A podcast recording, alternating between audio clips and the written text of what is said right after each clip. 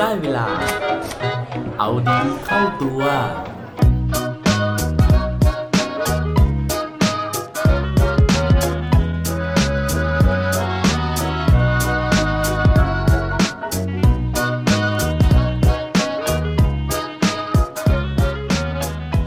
จะทำยังไงในวันที่เราต้องสูญเสีย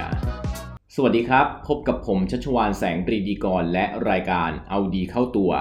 รายการที่จะคอยมาหมั่นเติมวิตามินดีดด้วยเรื่องราวแล้วก็แรงบันดาลใจ เพื่อเพิ่มพลังแล้วก็ภูมิต้านทานในการใช้ชีวิตให้กับพวกเราในทุกๆวัน เมื่อวันเสาร์ที่ผ่านมานะฮะผมได้ไปงานศพมานะครับ หลังจากที่อาทิตย์ที่แล้วนะฮะได้ทราบข่าวที่ค่อนข้างจะสะเทือนใจนะฮะเนื่องจากว่าเพื่อนร่วมงานนะครับ อดีตเพื่อนร่วมงานของผมท่านหนึ่งนะฮะได้เสียชีวิตลงนะครับ ซึ่งค่อนข้างจะเป็นการเสียชีวิตที่กระทันหันอยู่เหมือนกันนะครับ โดยสาเหตุจากการเสียชีวิตก็เนื่องมาจากอาการของโรคมะเร็งที่กระเพาะอาหารนะครับ ซึ่งหลังจากที่รับทราบเรื่องนะฮะประมาณ 2 เดือนนะครับ ก็อาการก็ค่อนข้างหนักนะฮะแล้วก็สุดท้ายเนี่ยเพื่อนของผมก็ได้เสียชีวิตไปเมื่อสัปดาห์ที่แล้วนะฮะ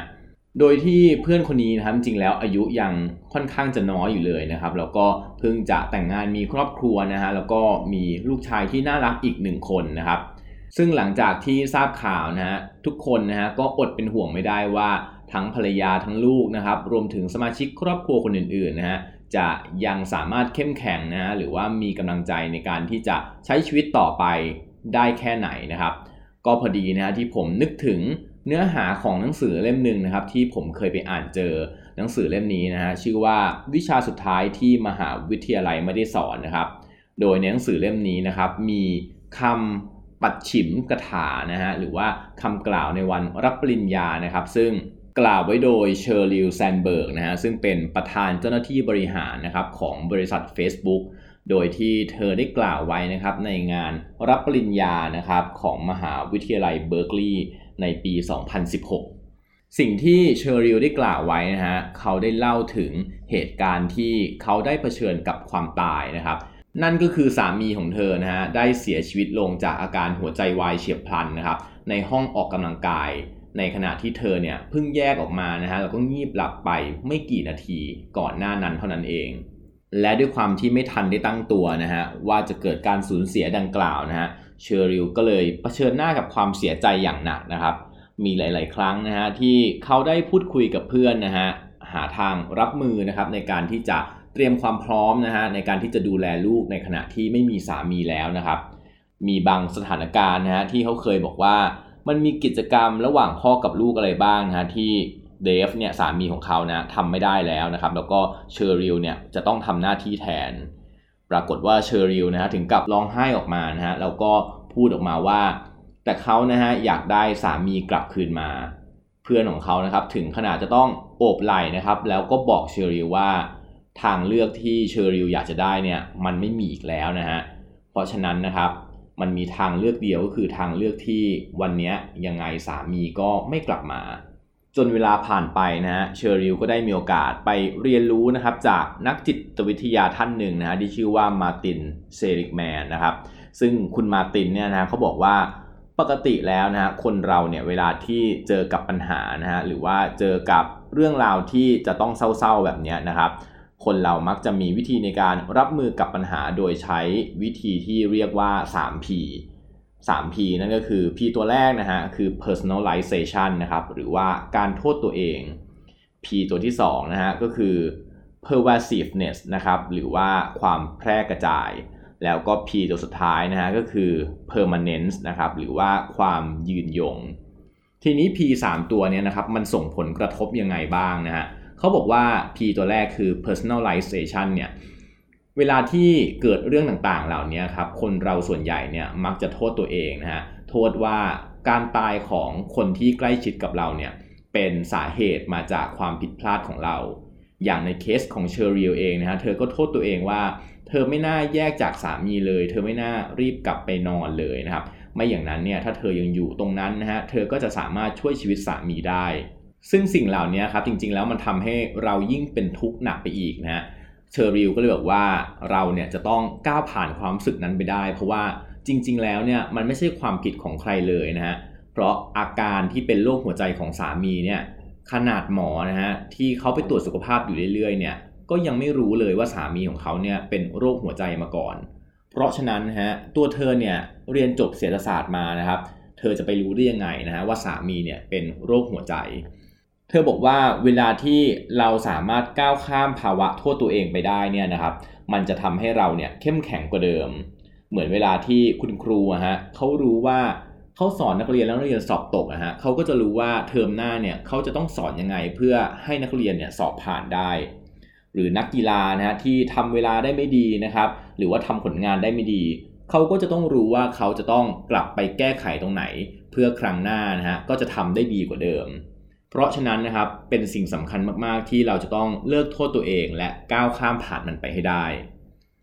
P ตัวที่2นะฮะก็คือ pervasiveness นะครับ นั่นก็คือความเชื่อนะฮะที่คิดว่าเหตุการณ์ใดเหตุการณ์หนึ่งที่มันเกิดขึ้นนะฮะมันจะส่งผลกระทบไปถึงเรื่องอื่น ๆด้วย เหมือนที่เราอาจจะเพิ่งผ่านความสูญเสียมานะฮะแล้วเราอาจจะรู้สึกว่าทุกสิ่งทุกอย่างในโลกนี้มันช่างเลวร้าย มันช่างมีแต่เรื่องเศร้าไปหมดเลย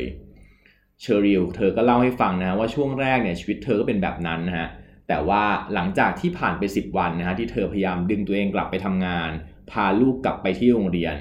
เธอพบว่าช่วงแรก ๆ ของการไปทำงานนะครับเธอไม่รู้เรื่องเลยเวลาที่เธอต้องอยู่ในห้องประชุม เธอรู้สึกว่าคนอื่นเรียกเธอมาประชุมทำไมในเรื่องที่มันไร้สาระเพราะเรื่องสามีของเธอเนี่ยมันเป็นเรื่องที่สำคัญที่สุดในตอนนั้น แต่หลังจากที่ประชุมไปเรื่อยๆครับมันเริ่มมีเรื่องนู้นเรื่องนี้เข้ามาให้คิดนะฮะเธอก็รู้สึกว่า เออ ตอนนี้เธอไม่ได้คิดเรื่องของสามีแล้วนะฮะ คือเรื่องของสามีเธอเนี่ยก็กลายเป็นเรื่องเรื่องหนึ่งที่มันผ่านมาในชีวิต คือเสี้ยววินาทีนั้นนะครับ เธอบอกว่ามันช่วยให้เธอเนี่ยเห็นว่ามันมีหลายอย่างในชีวิตที่มันไม่ได้เลวร้าย ลูกๆเองนะฮะหรือว่าตัวของเชอริลเองเนี่ยก็ยังมีสุขภาพดี เพื่อนๆกับครอบครัวก็ยังรักกันดีแล้วก็ยัง support เราอยู่เสมอ และพอเวลามันผ่านไปเรื่อยๆฮะเธอก็สังเกตเห็นเองครับว่าอย่างลูกๆของเธอนะฮะก็เริ่มนอนหลับนะครับ แล้วก็ร้องไห้น้อยลงรวมถึงเล่นมากขึ้น ตัวเธอเองนะฮะเมื่อเวลาผ่านไปเธอก็รู้สึกว่าสุขภาพจิตของเธอดีขึ้นเหมือนกัน แล้วก็มาถึง P ตัวสุดท้ายนะฮะนั่นก็คือ permanence นะครับนั่นก็คือความเชื่อที่ว่าความโศกเศร้าของเรานะฮะมันจะอยู่ไปชั่วนิรันดร์นะครับ คือจริง ๆ แล้วเชอริลเนี่ยเขาบอกว่าเธอรู้สึกติดต่อกันหลายเดือนนะฮะว่าไม่ว่าเธอจะทำอะไรนะครับ ความทุกข์ความโศกความเศร้านะฮะมันอยู่กับเขาไปตลอด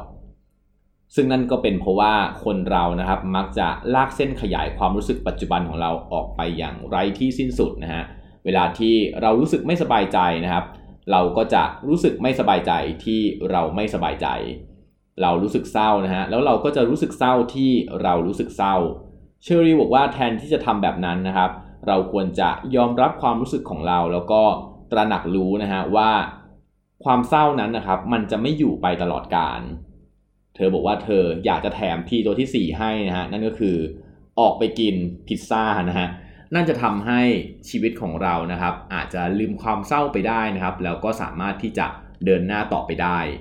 และที่สำคัญนะฮะเธอบอกว่าเรื่องที่มันตลกร้ายที่สุดในชีวิตของเธอก็คือ ในวันที่เธอได้สูญเสียสามีไปนะฮะเธอกลับได้บางสิ่งบางอย่างกลับมานะฮะเพราะว่าเธอได้รับนะฮะน้ำใจของเพื่อนๆนะครับ ความรักของครอบครัว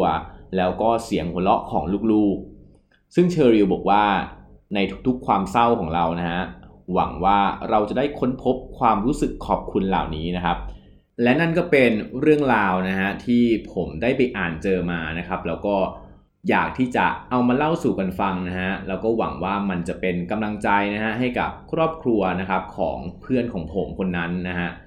แล้วก็ถ้ามันจะมีประโยชน์นะฮะในการที่จะให้กำลังใจกับคนอื่นๆ ที่ต้องเผชิญหน้ากับสถานการณ์เหล่านี้เหมือนกันนะครับ ผมขออุทิศความดีนะฮะแล้วก็ผลบุญของเนื้อหาในวันนี้นะครับ ให้กับเพื่อนของผมที่ชื่อว่าไมเคิลคอปดาร์เรนดอลครับ และปิดท้ายวันนี้ด้วย quote ดี quote โดนอีกเช่นเคยนะฮะ เขาบอกไว้ว่า death ends a life not a relationship ความตายนะฮะ มันอาจจะยุติการใช้ชีวิตของเรานะครับ แต่ว่ามันไม่สามารถที่จะยุติความสัมพันธ์ที่เรามีให้แก่กันครับ อย่าลืมกลับมาเอาดีเข้าตัวได้ทุกวันจันทร์ พุธและวันศุกร์ รวมถึงฝาก subscribe เอาดีเข้าตัว podcast ในทุกช่องทางที่คุณฟัง รวมถึงกดไลค์กดแชร์ ในทุกโซเชียลมีเดีย Facebook, IG และ Twitter สุดท้ายนี้ have a good day ขอให้วันนี้เป็นวันดีๆ ของพวกเราทุกคน สวัสดีครับ